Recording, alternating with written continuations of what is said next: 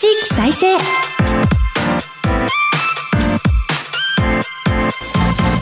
こんにちは。日本経済新聞の支局記者が語る地域再生番組進行の古き良き時代から来ました。真面目なアイドル真面目にアイドル。ユッフィーこと寺島由布です。私寺島由布は早稲田大学在学中の2013年からソロアイドルとして活動しています。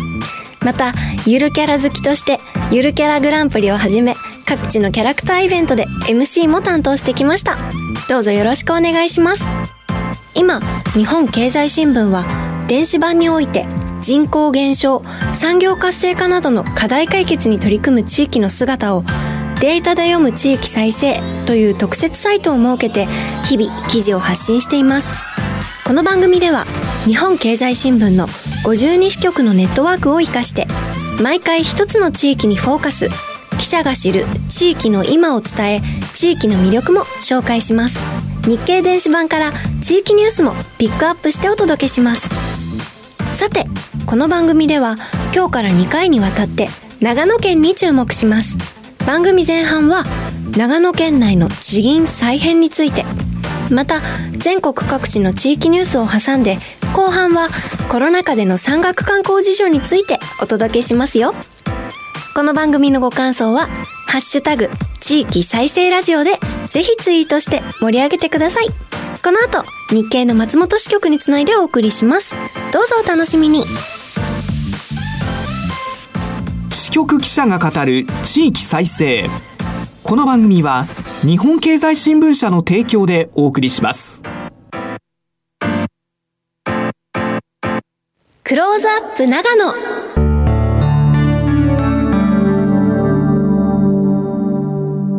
このコーナーでは毎回都道府県リレー担当地域を紹介します。今回は長野県の中部と南部のエリアをカバーする松本支局につないでお送りします。ここからはマイクロソフトチームズを利用してお送りします。日本経済新聞松本支局長大林隆さんとつながってます。松本にいる大林さん、ユッフィーこと寺島 F です。よろしくお願いいたします。はい、ゆっぴーさんよろしくお願いします。お願いいたします。えー、日本経済新聞は長野県内に長野市の長野支局と大林さんがいらっしゃる松本支局2つありまして、エリアで担当を分けてらっしゃると伺ってます。はい。まずあの長野県全体をご説明しますと、長野県は全国の都道府県でも4番目に面積が大きくてですね、南北東西ともに非常に長い県です。市町村の数も合計77と北海道に次いで全国で2番目に多くなっています。全国的に見ると平成の大合併と呼ばれる国の合併推進策もあって市町村の統合が進んだんですが長野県はさまざまな事情から他の自治体に比べると思うようには進んでいませんでした現在も村が35もあります私はあのこの松本に赴任して3年になりますけれども、いまだに恥ずかしながら名前を聞いてすぐに場所が浮かばないといった自治体もあるほどです。で地元では地域を大きく4つに分けて呼んでいます。私がいる松本市であるとか、まあ、わさびなどで有名な安曇野、スキー場が多い白馬などは、真ん中の信州という意味で中心地域と呼ばれています。松本市局は、この中心地域と諏訪湖がある諏訪地域や、愛知県に近い飯田市などですね、南部の南進地域というこの2つの地域を担当エリアとしています。松本から一番南の飯田まで電車で3時間ぐらいかかると、非常に広いエリアでして、あのなかなか移動にも苦労しています。一方、長野支局は県庁所在地である長野市を含んだ北進地域と呼ばれる地域と、まあ、おなじみの軽井沢などを含んだ東進地域というこの2つの地域を担当にしています。はいで私が担当するエリアにはですね国内有数の山岳観光地と呼ばれる上高地であるとか、まあ、あの松本のこの支局からも近い松本城、まあ、避暑地として有名な立科高原など観光資源が非常に豊富です。新型コロナウイルスの感染拡大前はインバウンドも多く訪れていました。またさらに諏訪湖周辺ではですね、セイコーエプソンという大きな企業が本社を置くなどですね、精密機械産業が盛んで、東洋のスイスとも呼ばれています。ちなみに松本市は標高が600メートルありまして、これは東京の高尾山の山頂とほぼ同じです。一口に松本支局といってもカバーされてる地域がすごく広いんだなっていうことが分かりました。あの、私、ゆるキャラが好きで、長野県のアルクマとご一緒したことがあるんですけど、アルクマも PR する地域ごとに被り物を変えたりして、長野は広くて見どころいろいろあるんだよって言ってたなっていうのを今思い返しながらお話伺ってました。ありがとうございます。それでは今日の最初の話題に入っていきたいと思います。9月28日、長野県を地盤とする82銀行と長野銀行が経営統合に向けて基本合意しました。まず、それぞれの銀行の概要を教えてください。はい。えー、両行の統合発表というのはですね、今年の長野県経済でも最大のニュースの一つだと思います。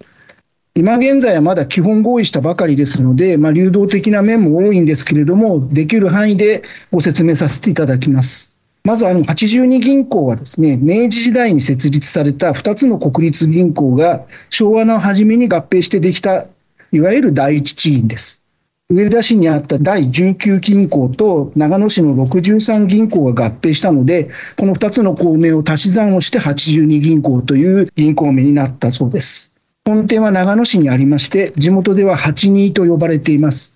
担当するのも長野支局です。まあ、大手企業などとの取引が多くてですね、県内での金融シェアと呼ばれるものは5割を超えているという非常のガリバー地銀です。経営の安定度などもトップクラスでして、非常に県内では圧倒的な存在感があります。一方、長野銀行は戦後に誕生した銀行です。主に中小企業向け金融を手掛けていた総合銀行という組織が元になっている第二地方銀行です。この松本市に本店がありまして、営業範囲もほぼ県内に限定されています。取引先は現在も中小企業や個人が中心です。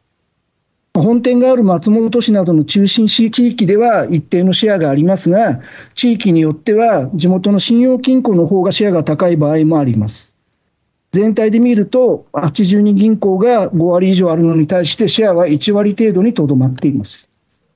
ただ、まあ、82銀行とはですね、あらゆる場面で競合してきたという歴史がありまして、規模の差があっても、ライバル関係にあったことは間違いありません。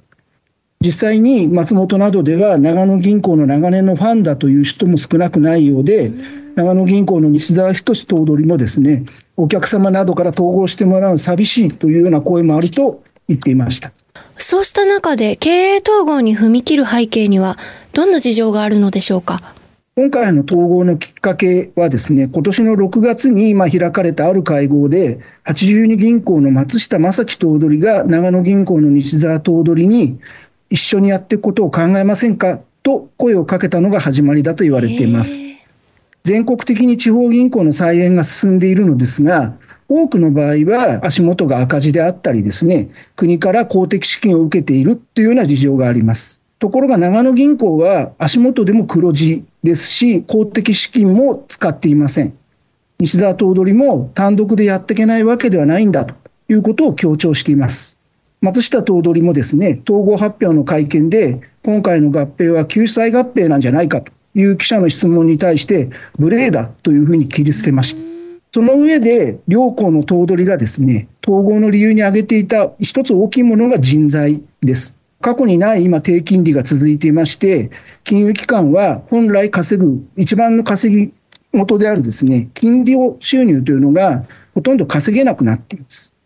それだけに大半の金融機関が事業承継であるとか M&A の支援といったですね、コンサルティングビジネスに活路を見出そうとしています。例えば82銀行は今年10月に再生可能エネルギーなどの電力事業であるとかですね、取引先が海外の販路を開拓したいというのを支援する地域商社事業といったものを手掛ける子会社を作りました。両校の人材が結集すれば、こういう新しいビジネスや顧客支援も一段と強化できるというわけです。まあ、一方で、中長期で見た場合、地方での銀行経営が非常に厳しくなっていくという視点も欠かせない要素だと思います。地方では人口がこれから減りですね、まあ、市場は縮小を余儀なくされると思います。そうなった場合にもですね、地域を支えていくんだと、そのためには自分たちが強くなる必要があるというのが、両党取りの頭にはあるのだと思います。新型コロナウイルスの影響もあります。長野県内は観光やですね、飲食などの産業が非常に大きな比重を占めていまして、コロナで非常に皆さん厳しい状況に置かれています。今後、こうした取引先がですね、回復していくのを支援するには、金融機関がより強くなっていく必要があります。まあ、実際に私もいろいろ取材する中では、今回新しく強い銀行ができるということでですね、安心ができるといったような声もよく耳にします。地域を支えるために手を組もうっていうのはすごく頼もしい動きなんだなということが分かりました。政府が地域金融機関の再編を後押ししているっていうことも背景にはあるんでしょうか？そうしたこともあると思います。まあ、先ほども申し上げましたけれども、地方の人口、まあ、あの経済もですね中長期では縮小することが避けられないと思います。高齢化も急速なスピードで進みます。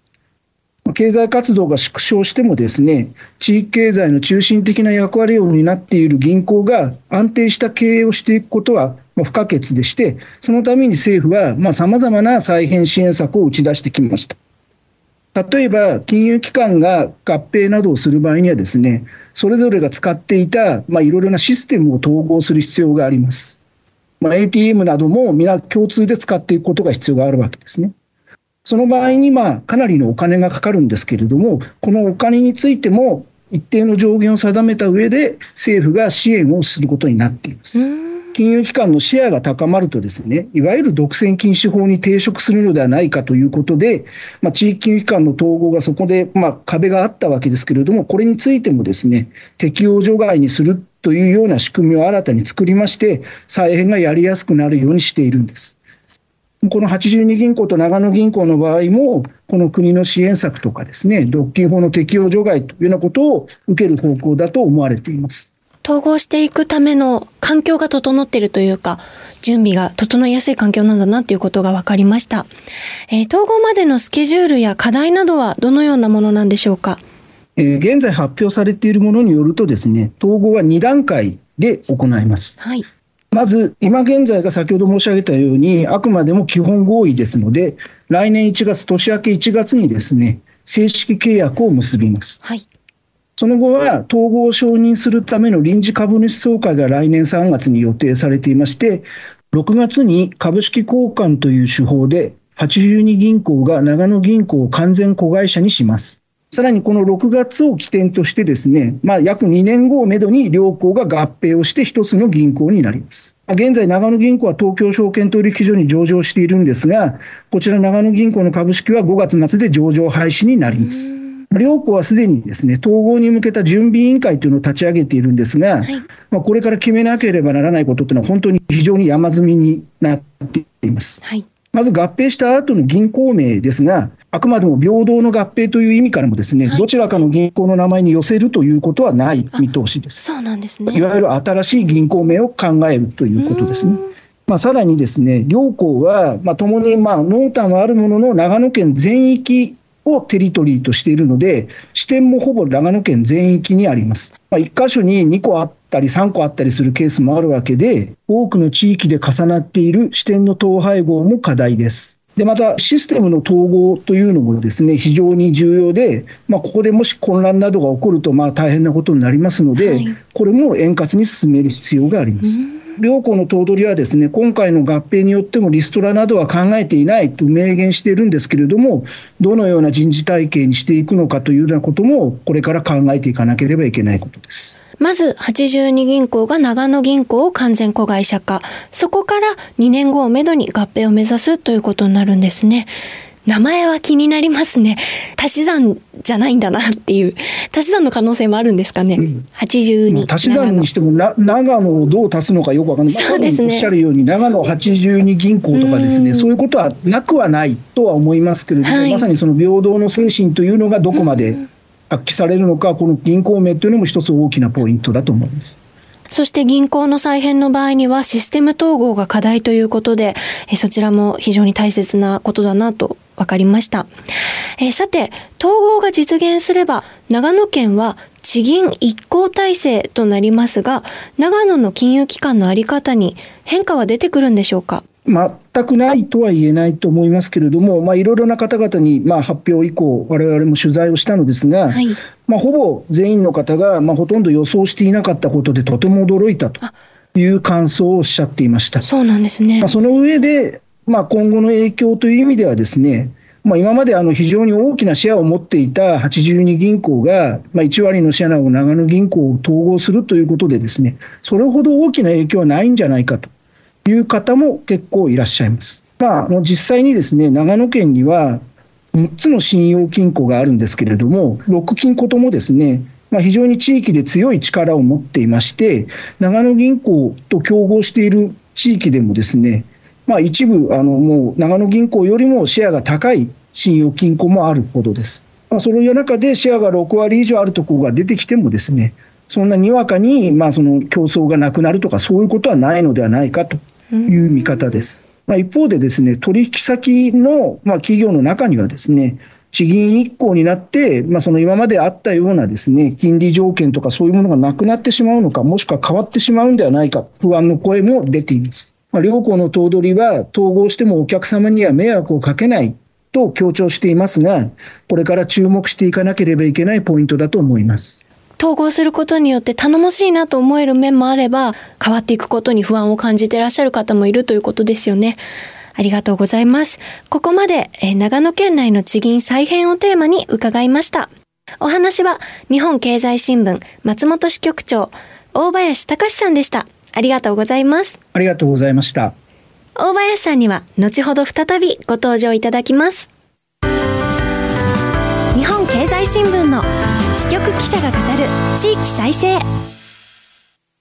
日経電子版地域ニュースヘッドラインこのコーナーでは日経電子版と紙面の地域欄に最近掲載された記事から番組が注目した日本列島各地の話題をピックアップして AI アナウンサーが紹介します。最初のニュースです。長野市新州新町地区のバスをオンデマンド化 AI 活用。長野市は新州新町地区の市営バスを利用者の予約に応じて運行するオンデマンド方式に切り替えました。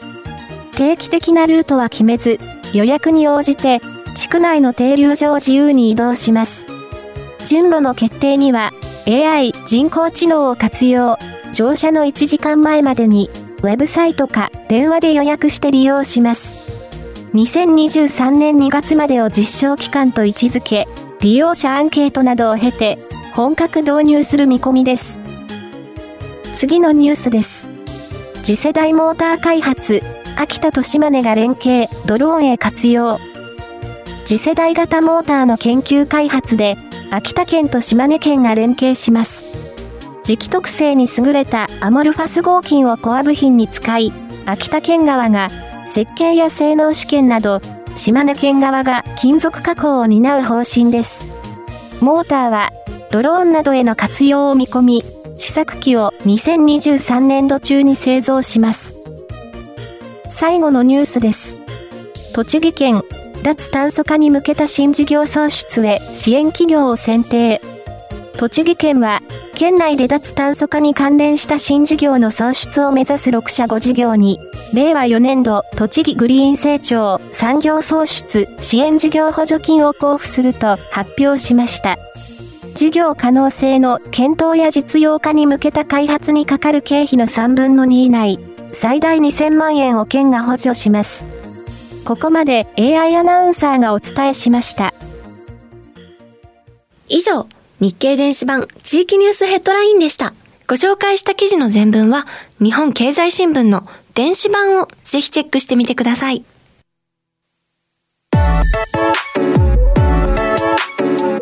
支局記者が語る地域再生。引き続き日本経済新聞長野県松本支局の大林支局長に地域で注目の話題を伺います。ここで取り上げるのはコロナ禍での山岳観光事情です。長野は日本アルプスを抱える全国有数の山岳観光地ですね。全国から登山者が訪れますが、特に松本市には北アルプス登山の入り口といえる上高地もありますよね。コロナ禍では山岳観光はどのような状況にあったのでしょうか？はい。長野県には善光寺や諏訪大社といった寺社仏閣、松本城など観光資源が非常に豊富にありますが、その中でも日本アルプスに代表される山岳地帯も多くの登山客を集めてきました。ところが、まあ、新型コロナウイルスの影響で、大都市圏からの移動が制限されたこともあってですね、急速に登山客は落ち込んで、2021年の山岳観光地の利用者数はコロナ前のほぼ半数以下になってしまいました。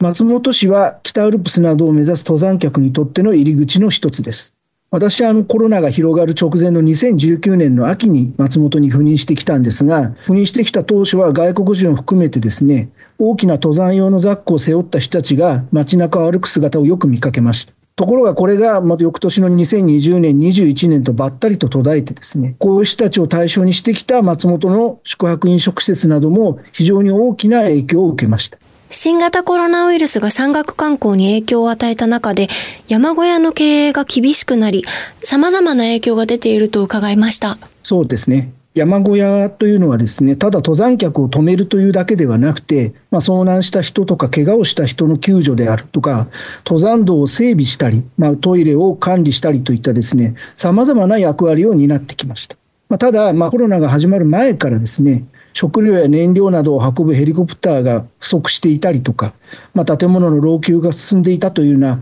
もともと潜在的な問題を抱えていたんです。まあ、そこにコロナが襲ったことで、ですね山小屋の経営というのが非常に大きな打撃を受けています。まあ、登山客が減ったということもあるんですが、まあ、3密の状態になることを避けるために、ですね宿泊定員を減らすといった対応を取った山小屋も多くありました。上高地からまあおよそ3時間歩いた場所にですね、横尾山荘という非常に有名な山小屋があります。まあ、北アルプスの槍ヶ岳や穂高連峰を向かうための分岐点にある山小屋なんですが、こちらのあの社長さんの山田忠さんという方に、私、何度か取材をさせていただいたんですけれども、登山というのは、平地で暮らしているということで、非常に非日常的な活動なんだ、だから平地に比べてですね、やはり緊急時の対応も難しいので、感染対策というものにはより慎重になる必要があるんだということを強調されていました。実際に今シーズンもですね、横行山荘では250人ある宿泊店員を6割の150人に抑えていまして、登山客は今年かなり戻ったとはいえですね、まあ、この中でま宿泊を断るようなケースも出ていたといいます。山小屋の経営が厳しくなると、登山道の整備や救助活動などにも影響が出ますよね。その通りですね。山田さんたちはですね、コロナが感染が広がった当初から、一般的なま平地にあるホテルなどとは異なる機能があるんだということを強調されていまして、公的支援の必要性などを訴えていらっしゃいました。私自身はほとんど登山をしてなかったのでですね、山田さんの話を聞いてですね、山小屋がこんな機能を持ってるんだということを初めて知りました。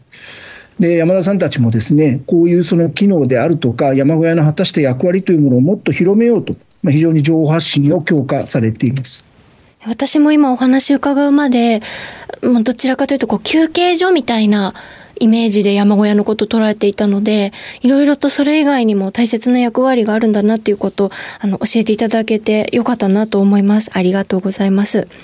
えー、こうした山小屋を支援しようという動きは広がっているものなんでしょうか？山小屋の機能がなくなってしまうと、安全安心な登山ということができなくなってしまう可能性があるわけですね。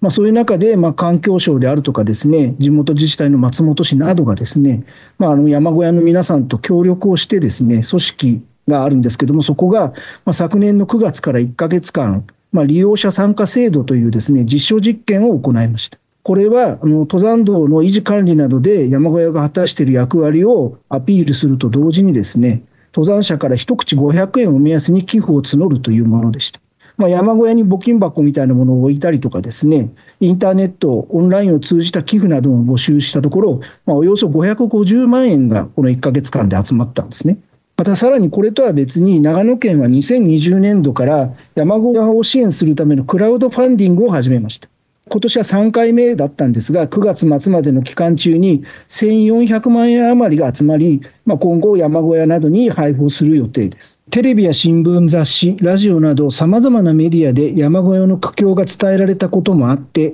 着実に支援の輪が広がっています。そして迎えた今年の夏、3年ぶりに行動制限がない夏でしたが、登山客は戻ってきてるんでしょうか？かなり回復の兆しは見えてきていると思います。まあ、コロナ禍ではですね3密が避けられるという意味もあって、まあ、ソロキャンプなどの言葉がブームになるようにアウトドアが非常に注目されました。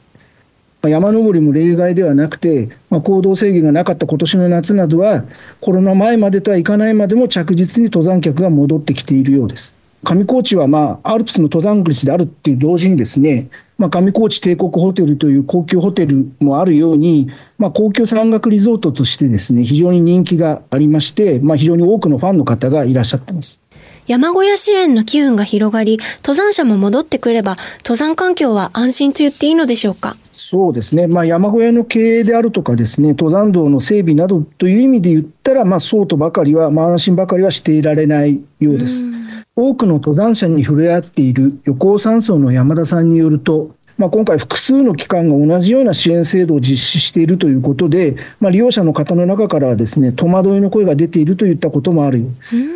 また足元ですね、いろいろな世界情勢などから燃料の輸送費だとかですね、まあ、食料も含めたコストなども非常に上がってきています。まあ、今回のコロナ禍を契機としてですね、改めて登山環境を正常に維持していくための仕組みというものを、まあ、国や自治体、まあ、山小屋、登山者、まあ、関係される方々が、まあ、しっかりと議論していく必要があるのだと山田さんは強調されてました。まあ、長野県に住んでいるとですね、地元のテレビ局とか、まあ、新聞などを通じてですね、登山に関連した事故のニュースもよく耳にします。まあ、高齢化の影響もあるとは思いますが、もうこのコロナ禍でも高齢者の遭難などのニュースも非常に多くてですね、またアウトドアブームを受けて、まあ、まだ山登りを始めたばっかりといった初心者の方の事故も増えています。登山客が回復したとしても、安全な登山が楽しめるようにですね、皆さんも心がけていっていただきたいと思います。登山の際は無理のない計画で安全に楽しんでいただきたいなと思います。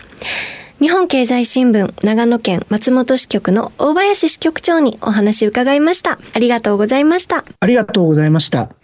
ここまでマイクロソフトチームズを利用してお送りしました。今日は長野県松本支局からリポートしていただきました。